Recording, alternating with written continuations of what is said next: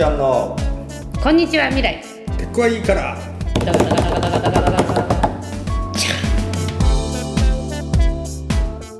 というわけでこんにちは未来。ウェイ。そんな始まりだっけ？まあいいや。えーっと今日はニューヨークからね。はい。1月ですよまだ。そうかどうえ正月どうしてた？ちなみに。山にこもって一人で。あそうかそうか原稿を書いたりヨガをしたりえ今しておりもました。今も山それ？これはブルックリン。あ戻ってきてんだね。はい今日は戻ってきてなるますほど。どうですか？2020年はどうどう？いやもうなんかねいや私の気持ちは全然ポジティブでうん。あのポジティブに行こうっていうのが今年のテーマなんですけどおそうなんだよね。世のな世の中的にはなかなかいろんなところでいろんなことが文字通り燃えていたりとか、そうだね。うん、あとまあイランのことがね正月そうだね。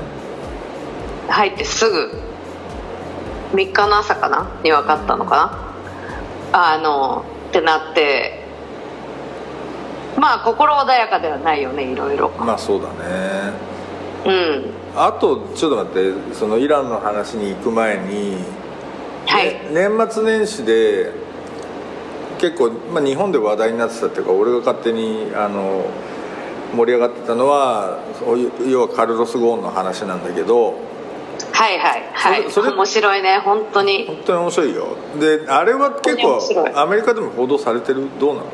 されてるされてる。あそう。全然されてる。どういうか？だってほら、うん。ウォール・ストリート・ジャーナルだったあでしょそうだそうだあのどうやって。そうだよね。あの脱出したかを抜いたのは。すごいよね。今回のゴーンに関してはウォール・ストリート・ジャーナルがほぼぶっちぎってんね。あれなんでなんだろうね。ぶっちぎったよね。えなんで？あれ。なんでなのかね。分かんないけど。結スッ構パ抜いたよね。すごいすごい。てか結構いろんな情報が全部早いよね、一番ね。あれなかなか大したもんだなと思うけあのーこういう話ってさ後になってからうん。こうすっぱ抜いた話人の話とかがね出てきたりとかして。どあそうだね。うん。どういうまあだからその本当に情報に通じてたんだろうねきっと。まあそうなんだろうな。そうなんだろうね、でもだからうん。水面下でいろんな駆け引きがあったんじゃないですか、なるほど。なるほど。でも結局トルコとかから情報を取ってきてるわけだからうん。なんかそどこに対して網張ってたらその情報が取れるんだろうっていうのが本当に分かんないなと思って。あそれかもうでもほらグリーンベレーのさ元人が指揮とかしてたわけでしょ？その人のこととかも取り上げられてるねアメリカのメディアで俺見いやもう取り上げられてるよ。だからさ事実は小説よりって本当に最近そうだなって思うんですけど まあそうだね。そのま全く無関係ではまあ無関係っちゃ無関係なんだけどさうん。今ほらハーベイ・ワインスタインの裁判やってるわけああですよ。そうかそうか。そういうそうなんだね。でそう。でほらその問題とかででローナン・ファローっているじゃん。あああのここの間の伊藤浄一潰した記事書いたやつね。そうあウッディ・アレンの息子だって知ってるよね。そうそうそうそうそう。そうそう。で今ローナン・ファローがさ あのポッドキャストやってて。あマジで？うん。で、まあ、本を出したんですけどそれと連動するやつなんだあけどそうなんだ。へえ。その舞台裏なわけ。ああ要するにスクープの。そう。でそのまあ長い間ねハービー・ワインスタインがいろんなことを握りつぶしてきたわけなんだけど、そこにその話とかを聞いてるとさ、うん。いわゆるセキュリティカンパニああなるほど。ーとかが出てきて暗躍するわけ。やっぱそれあるんだね。あるんだよ。見たことないけどな。見たことないけどな。どこにあんだよ。見たことないんだけどさ なんとかっていう会社でとかってあのいっぱい出てくるわけですすげえな。うん。で実はこれ全然つながってなくないって思うのは、そのジャーナリスト潰しとかに雇われたりとかしてるセキュリティ会社もあるんだって。なるほどなるほど。うん。でまあ多分ハーベイ・ワインスタインの雇われた会社とかもその流れで。なるほど。でもその すごい面白いのが、えー、とそのセキュリティ会社に雇われただからいわゆるエージェントみたいな人が寝返るんだよね途中で。なるほど。ローナンに。へえ。みたいなドラマとか起きるわけ面白いでしょ？もう本当だからさなんか毎日びっくりするようなことが起きるんだけど、そのそれの裏側みたいなものが、うん。うんまあ、ハービー・ワインスタインのことで言うとさローナン・ファローがそれを追いかけてたのって言ったら2年も経ってないよね。1年半ぐらい前。あもう1年半も経ってないかもね。10月とかだったから。そんなもんか。でそれの 裏側がさ、うん。今こうやって共有されるわけですよ、うん。読者たちと。っていうのがすごいなと思って。なるほどでまあなんかイランの件もねうん。その例えば私が大好きなほらもういい加減しつこいってみんな思ってるかもしれないけどニューヨーク・タイムズの「デイリー」っていうポッドキャストとかだと、はいはいはい。その要は国務省付きのさ、うん。記者とかが出てきてこうどうしてうん。国務総省か、うん。ペンタゴンか、うん。なんかそのトランプがどうやって空爆するっていう決断に至ったかみたいな話とかを、うん。まあ、分析も交えてしたりとかしてるんだけど、うまあ、だから一つの問題はなんで今っていう、うん、んまあそうだね。うん。だって前からこのうん。司令官はずっとアクティブだったわけだし、うん。でそのしかもほらスンニ派とシーア派のうん戦いがあって、イランが、まあ、イラクとかシリアとかに行ってうん。暗躍してたわけですようね、ん。でまあしてたけどう、ん。なぜ今この2020年の1月3日に空爆したかって考えるじゃない？うん。でまあその政府高官が出てきて要はイミネントなもう直近のうん。計画があったとアメリカを攻撃する。って言ってるわけですよ、うんうんでもそんなのなかったって言ってる人もいるわけ。なるほど。でまあだからそういうことあったよね前にもって思っちゃうよね。そえそれイラクに。何あイラクの大量破壊兵兵器がある。うん。そうね。と言ってたうん。なかった。うんとかさ。うん。俺ねなんかガニスタンはちょっと違うけどうん。うん、うん、俺ねなんかあのほらトランプってさあの一応さなんつうのほらクリントンとかヒラリーとかをその批判した時にさてか要するにその大統領選の時ってさ要するにほらなんつうの中東とかにちょっかい出してないでさアメリカの国内のことやれやみたいな、そうだよ。い。紛争を終えるって言ってたよ。そうだよね。だからそういう言い方でほら一応受かったしさ。で実際ほらトランプ支持した人たちってまあもうさすがにちょっとそれうんざりしてたっていうのもあるわけじゃない。あの別にそれはあのあんまり政治思想は置いといたとして大体アメリカがなんでそのわ中東の警察やんなきゃいけないんだっけみたいなことにさ割と素朴に嫌気がさしてる人たちっつうのは多分多数いるわけじゃん。トランプ支持層は特にそうだよね。そうじゃない。だからもうちょっと国内のことやってくれよっていう話があってだからえそそれに対するある種のなんつうのかな、まあ、裏切りっつうとちょっと大げさかもしれないけどさえその話どうなったんだよ？っていう話ってのは出てんのかね？それがねうん。そのだから要は共和党にはタカ派のそうやってその戦争屋みたいな人たちがいるわけじゃない、うんうんでまあだからマイケル・ボルトンっていうそういう代表の一人があのトランプと意見が合わなくてまあ、事実上の解雇とかされたりとかしてたじゃない、えでまあそれはえうん。あのウクライナ問題であった。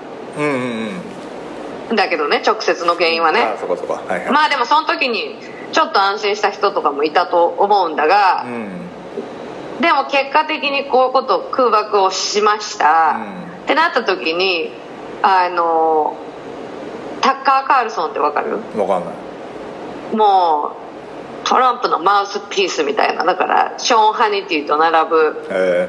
まあ FOX ニュースのえなるほど。あのもうミソジニスト代表選手みたいな お方ですけどへタッカー・カールソンが、まあ、ものすごい影響力あるんだよ、うん。保守派に、えうん。あのー反旗を翻したわけトランプに。へこういうまた、うん。その出口の見えない空想に突っ込んでってどうすんだっていう、うんでそれが実はそのほら一回拳を振り上げました。え、うん。で実振り上げて、まあ、バッてやりました。う、ん。でもそこで引っ込めたじゃん。うん。で引っ込めたところにはタッカー・カールソンの影響があると言われており。でそれはまあトランプ大統領になってから何回かあるわけその超保守派の論客にがテレビで言うことに流される。そうなんだ。なるほど。っていうことが。なるほど。うん。意外と意外と流されるし、なるほどね。まあ、その辺もちょっと危ういとこなんですけど。そうなのか。うん。でほらやっぱりさ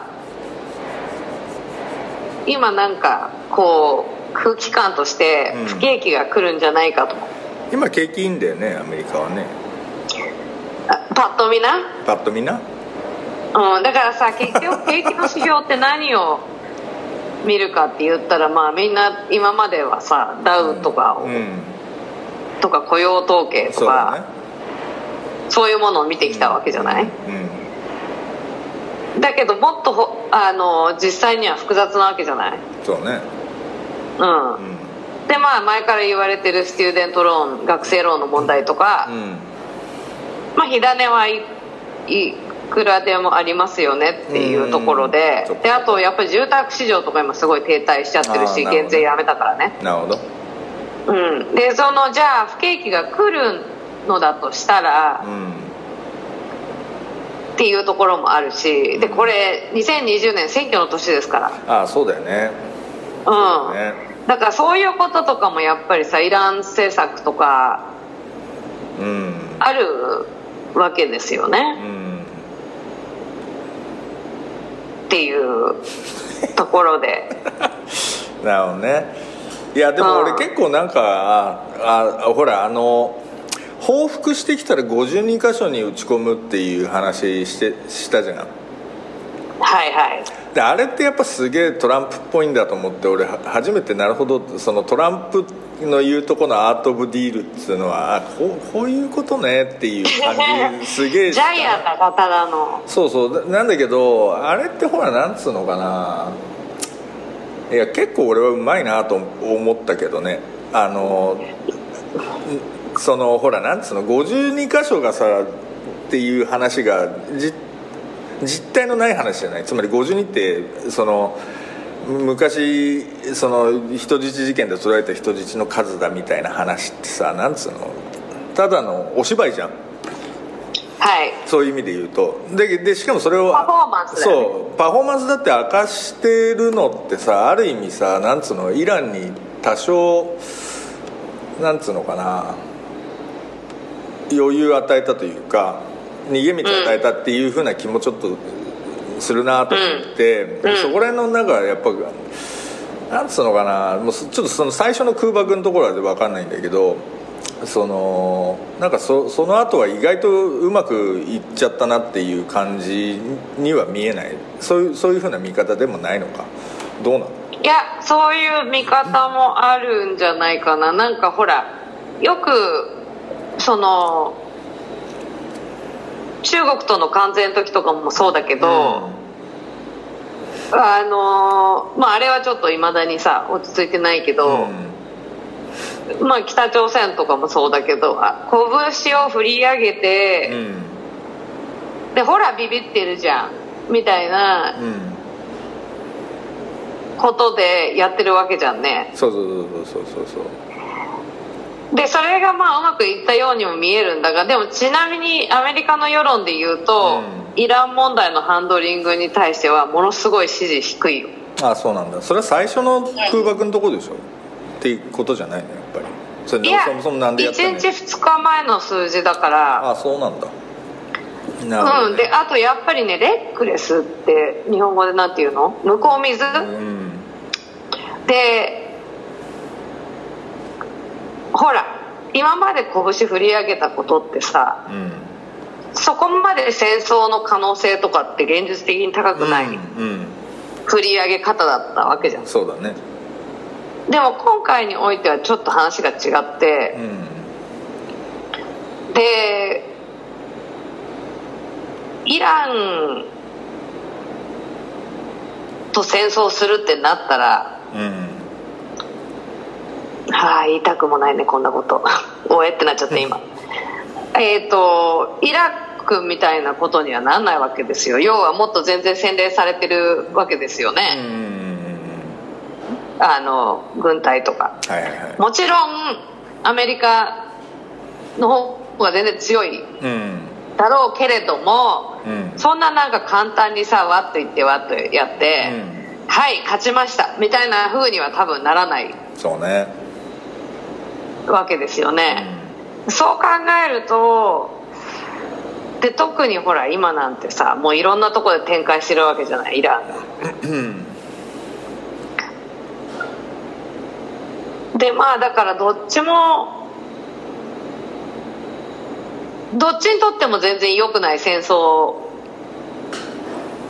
うん。なわけじゃない。それでほら全く今までイランに戦争を仕掛けるみたいな話がなかったわけじゃないじゃん。マイケル・ボールと見たわけだし、っていう中で急にやっぱりみんなの想像をした中でうわっていう気持ちは出たと思うんだよね。うんなるほどね。ただっていうもうだってもうすぐデモとか始まってたし。そうだね。早かったよね。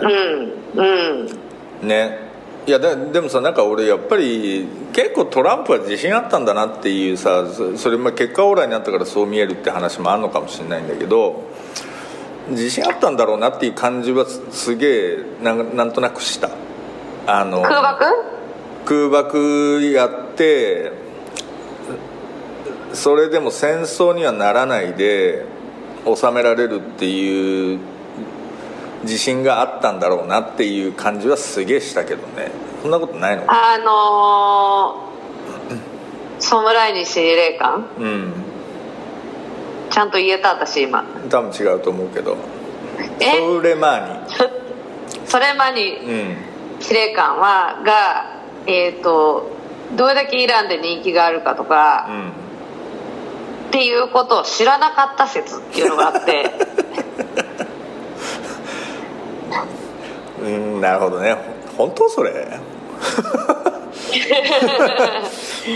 あり得るよ。うんなるほどね。うん、ね。まあだからずそうだとするとなおさら自信はあったじゃん。戦略的に勝ったかどうかはよくわからない。うん。そのまあ舞台裏の話で私が聞いたやつはあのニュースでね、えっ、とその要は大統領にさ国務総省とかがうん。うんいくつかの選択肢を提示するわけですようね、ん。でそれってまあ2つなのか3つなのか分かんないけど、強硬なやつとソフトめのやつとかあったりするわけですよ。うんだろうね。うんうん。うん。で強硬めのやつを取ったわけじゃん。はいはいはい。でそれが驚きだった。ペンタゴンにも。みたいな話とかもあったし。うんなるほど。うん。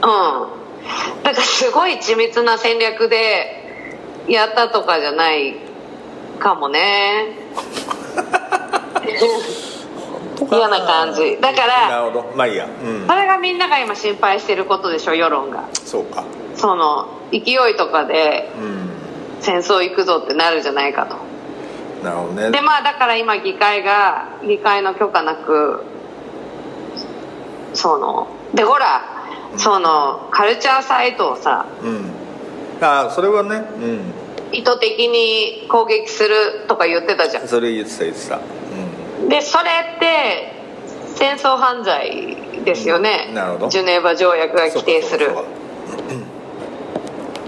から本当そうん。その許可なくねうん。そういうことをしてはいけないっていう法案を下院が通してましたけどね。なるほどなるほど。まあそりゃそうだよな。うん。そうそうそう。でもそれなんかうんいやなんとなく今回のであそあなんかそっかトランプは自信あんだなっていう感じはすげえしたのよ。なんか さっきの繰り返しだけど、まあ、つまりそうかもね。根拠のない自信とかはある根拠のないかもしれない自信なんだけど多分なんかそれってなんつうのだからなんかこういう時はこういうブラフかましとくといけんだよみたいなのっていうのが結構経験値としては本当にあってそれが自信ではあるんだなっていうのがよく見えたというてかあこうあこういうことかみたいな感じがすげえしてなんかなんつうのかな。あの自信あ納得しちゃった。納得納得したっていうかあ自信あんだなっていうのはす,、うん。すげえ思ってその通りになったからうん。由美ちゃんは複雑な思いだろうなって思う。いやいやいやいや。ほらでもさ あのーまだイランは報復するって言ってますよ。そうだよね。はい。でそれが報復がどの程度なのかうしないわけにはいかないでしょだってメンツ的に。んうん。そうね。ただその報復がどれぐらいの規模なのかだって国が報復するって言ってんだから今。そうだよね。うん。どこ狙っていくのかうんっていうことの展開にすごいよるうん。よね今後の展開はね。だからこれが放映される頃にはもうそういうことは進んでるかもしれない、そうだね。うん、ですけどう、ん。まあ何もないことを祈りたいけどそうはいかないだろうなっていう嫌な感じは。まあね要するにアメリカ本土を狙うみたいな話はしてたもんな。当初。うんいやー。で今週末はあの恒例の Women's March っていうまあそうか。トランプに対する抵抗デモがあるんですね。なるほど。でこれから弾劾問題があるわけですよね、上院でね。そうか。だからもう本当目が離せなくていろんなことから大変だね。大変。大変大変。アメリカは。うんうん。ね。今年でもでも他人事じゃないよ。いやそうなんだけど日本は割と平和な感じだよ、まあそんなこともないけど、ううんうん。そのでもやってたじゃん。あでもやってたね。うん。やってたしうんだから結構なんかまあそのゴーン周りで見てるとちょっとその司法とかがやばいっつうかさその司法やばいね。うん、だから検察とか結構やべえなみたいな話は本当にいろいろあってさいろいろあってさっていうのはなんかそのいや例えばなんかゴーン絡みで俺読んでた記事が結構面白くてあのほらマウントボックスっていうさあのあれですよビットコインの取引所からさあの、うん。ビットコインが盗まれてそのどっか行っちゃったみたいなみんな損害被ったみたいな事件。あったあった。あったわけよ、うん。であれの CEO ってのは逮捕されてたわけ。はい。逮捕されてたんだけどその後ってどうなったか知らないでしょ？知らない。知らないでしょ？あのね横領の罪に関しては無罪になってるわけ。うんそれでまあ1個のでしかも無罪になったその横領についてはもう検察も告訴してないわけ。だって横領じゃないでしょ？彼が着服したわけじゃないわけでしょ？そうなんだけど取られたわけでしょ？でその線ででもずっと言ってたんだよ。うん。検察は。だからそれが無罪になっちゃってっていうかそれね CIA かなんかとかが真犯人を追っかけてたんだよね。はいはい。でギリシャのハッカーかなんかにだった,、みたいな話なんだけどあちょっと違うかもしれないけどでそのそれジャパンタイムズの記者が書いててあのその記者はずっとその事件を追っかけてたらしいんだけどそのアメリカの捜査当局が要するに捜査協力してくれっつって日本に来た時に日本の検察も警察も協力しなかったっていうわけよ。要するに資料とかあ何も何にも出さなかった。つまりそれなんでなんだっつってその記者がそのアメリカから来たその CIA だかにこう愚痴られたら、まあ、要は真犯人捕まると都合悪いんだよっていう話をしたっていう話ね。とかが。いやいやそれでもう一個そのででまあ、いわゆるデジタルデータをその改ざんしたっていうところに関しては一応有罪で執行猶予付きで有罪になってんだけどそそれも本人はあの上告してるわけなのね。なのでちょっといやだからそれで去年そいつがてかゴーンがそいつに訪ねてきたっていう話3回ぐらい何何度か会ってるらしくてだから日本の司法制度ってのはどうなってんだみたいなあのなんつうのコンサルテーションを受けてたっていうふうな話いがあって。やーあのね この件に関してはね本当にびっくりするんだけど、うん。その司法がやばいっていうのはまあ前からほらそのいわゆる発展国のグローバルスタンダードみたいなのあるじゃない司法の、被疑者の権利とかさ、でそういうことは全く守られてないわけですよねっていううん。その再逮捕を重ねていって交流を長くするとかさ、司法っていうと聞こえはいいけど、そういうためのもんじゃねえからっていう意味で、まあ、だからほら国連からいろんなことでさ勧告とか受けてる国なわけですけど、我が国は。うん。でそのゴーンの言ってるまあえー、とフェアなトライアルは期待できなかったであろう。うん。というポイントと、うん。あとこう被疑者の権利で例えば嫁と話ができない。うん。うん。とかっていうことが、まあ、彼が日本でそね。うん。そのちゃんと自分は戦おうと思っていたがうんうんうん。これは無理だなと。うん。この国でその戦うっていうのは無理だなってなっうて、んまあ3 million だっけ？うん。あ few million とか書いてあったかな。えーっとうん？保釈金？脱出にかかったお金。あ脱出にかかった金ね。それよりはもうちょっと generous だって言ってたんじゃない？確か。どっかのインタビューで。もうちあもうちょっと generous？そうそうそうそうそう。まあお金はあるもんね。うん。でもそのだからさまあ要は国際的なスタンダードで言うと、まともな司法は期待できない国っていううん。イメージが残ったわけですよね。うん。うん。でまあそのイメージっていうのはまあ間違ってもなくなくもないうん。っていうことですよね。そうだねこれは恥ずかしいってことですかね要は。うんあのいや多分これほらやっぱりちょっとなんていうのかな。働き手が来なくなるって問題があるのが結構大変ね、やもうそうですよ、うん。そうですよ。そうだから。だってどこ今これが起きてさ、うん。すごい有能な CEO が。日本来ないよね。うんでまあ来ないやろ。うん。まあ来なくてもいいじゃんとかっていう人はいるんだろうと思うけど日本の経営者だと多分もうちょっとちょっと辛そうだけどね。日産とかどうなるんでしょうね本当に。いやプップップって。笑わ笑い事じゃないところで笑う若林さんであったいやなんか俺もういやもうゴーンの事件に関して言うともうちょっとまあこういうのをあんまり公に言うのもなんだけどちょっと日産がクソすぎんなっていう感じはしてて。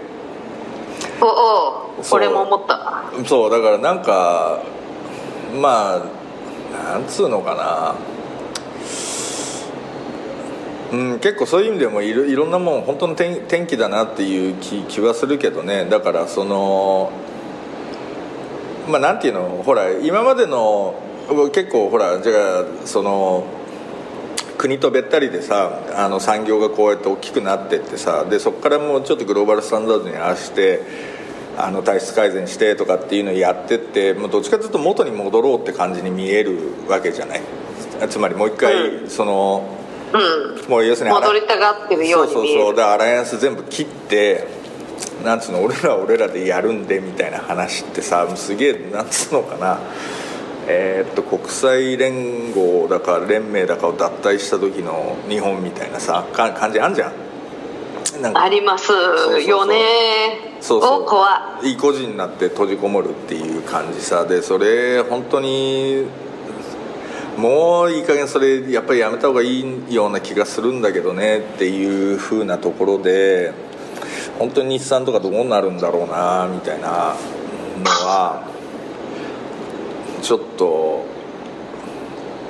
でここうまく別に日本人だけでハンドリングできてやれたらそうだからなんか日本もあれではね鎖国えのかな鎖国？しちゃう？だから鎖国しちゃうみたいな話になっちゃうんだったら、うんまたえまたそれみたいなことなんで結構ねなんつうかいやだからそういう意味ではめちゃくちゃ。暗い感じになってきましたね今日は。うん。そうでもポジティブなんだけどね。そうそうだから世の中そうじゃあじゃあ俺はほらなんかえ日本良くなるんだろうなっていうのは結構思ってんの。割と普通に。ほなんとなく。ううん。こんにちは未来感出てきた急に。い やいや、まあ、なんなんとなくほらそこ打った感もあるしもういい加減なんかやっぱちゃんとやんないとダメだなっていう感じもなんか出てきてる気はするしでしかもそれがなんかあんますっとんきょうなアイデアじゃなくてなんかこうこうやっていけばいいんだなみたいなことが少しずつ積み上がってなんつうの？もう一回自分たちが自信持つようなこととかっていうのが積み上がってるような気もしなくはないんですよ。そのようにうん。見える部分もあるわけ、ある方向とかだと。えそれは俺に質問してる？うん。えっ、と。あるでしょ？ある。そうそうそうそうそう。ある。あんのよ。なんだけど、そういうこういい目みたいなものを、既得権益の皆さんがこう潰そうとするうんうんっていうことが日本社会では起こりがちでうん。でまあそれはまあアメリカでも起きてるわけだよね、うん。その市民運動みたいなことを1%の人たちが潰そうとしているっていう。で結局その進歩とか革新みたいなものに興味がない。うん。むしろ進歩や革新にこうネガティブなイメージを持ってる人たちはただでは引き下がってくれないよねうん。っていうところですよね、うんそれはそうだと思うけどね。それはそうだし、ただなんつうのまあそれずっと並行するんだろうなっていう感じはするまあそうだね。そうそうそう。でほらなんかうんとどう言ったらいいんだろうなあの特にビジネスとかなんかそうそういう部分で新しい話がちゃんといい目が大きくなっていくと、まあ、それはほら環境の中においてデフォルトになっていくのでなんかまあそれはそれでいいことかもしれないしでなんかそうそういう形で例えばほら割ともう一回国際的な信頼が高まったとかさなんかそういうことがあればさ分かんないけどほら日本すげえとか言って威張ってたい人たちにとっても別にいいえなんていうのかな。いいいネタでもあるわけじゃない。そうね。そうそうそう。だからまあそうそうだとするとまあ結局ほらある意味ウィンウィンになるわけだから。そうそうそうそう。ウィンウィンになるといいね。そうそうそう。いやなんかうん。結局例えばさ、ゴーンのこととかね、うん。対極的に見ると、そのこれがルールに違反してますみたいなことがあったとしてね、あったとしてそれを潰すがためにもっと大きいものを失ってる気がする。うんうんうんうん。でしょ？うん。でなんかその例えば日本のイメージとかもそうだと思うわけ。そうだね。うん。でなんか例えばさもう長々引きずってる韓国問題とかは、うん、うん、国際的なイメージをこうまあ歴史修正主義者の皆さんが慰安婦問題とかを否定すればするほど、うん。国際的なイメージっていうのは悪くなるわけですようんね、うんとかっていうことがもういや違うんです違うんです違うんですって言いた言い続けうんうて、ん。全然お大きな絵が見えてないっていううんか、うんうんうんうん。うん、だからなんか損して得取れじゃないけどさ。うん。そうなんだよね。これなんかある意味真面目なんだよな潔癖っつうかね。うん潔癖なんだよね。うんでも権力者には甘いからね。そうなんだよね。なんだろうね。そうなんだよ。なんか今年はでも複雑な1年になりそうだな。基本的にはポジティブな気持ちなんですよ俺本当に。ただ世の中的には良くないことばっかりが起きるような気もするので。まあだから海は全部出しちゃった方がいいよねって私は思っています。そっか。なるほど。うん。まあちょっと今回ここまでだな。はいいいっすか？はい。はいじゃあ。お疲れ。はいじゃお疲れ。あはい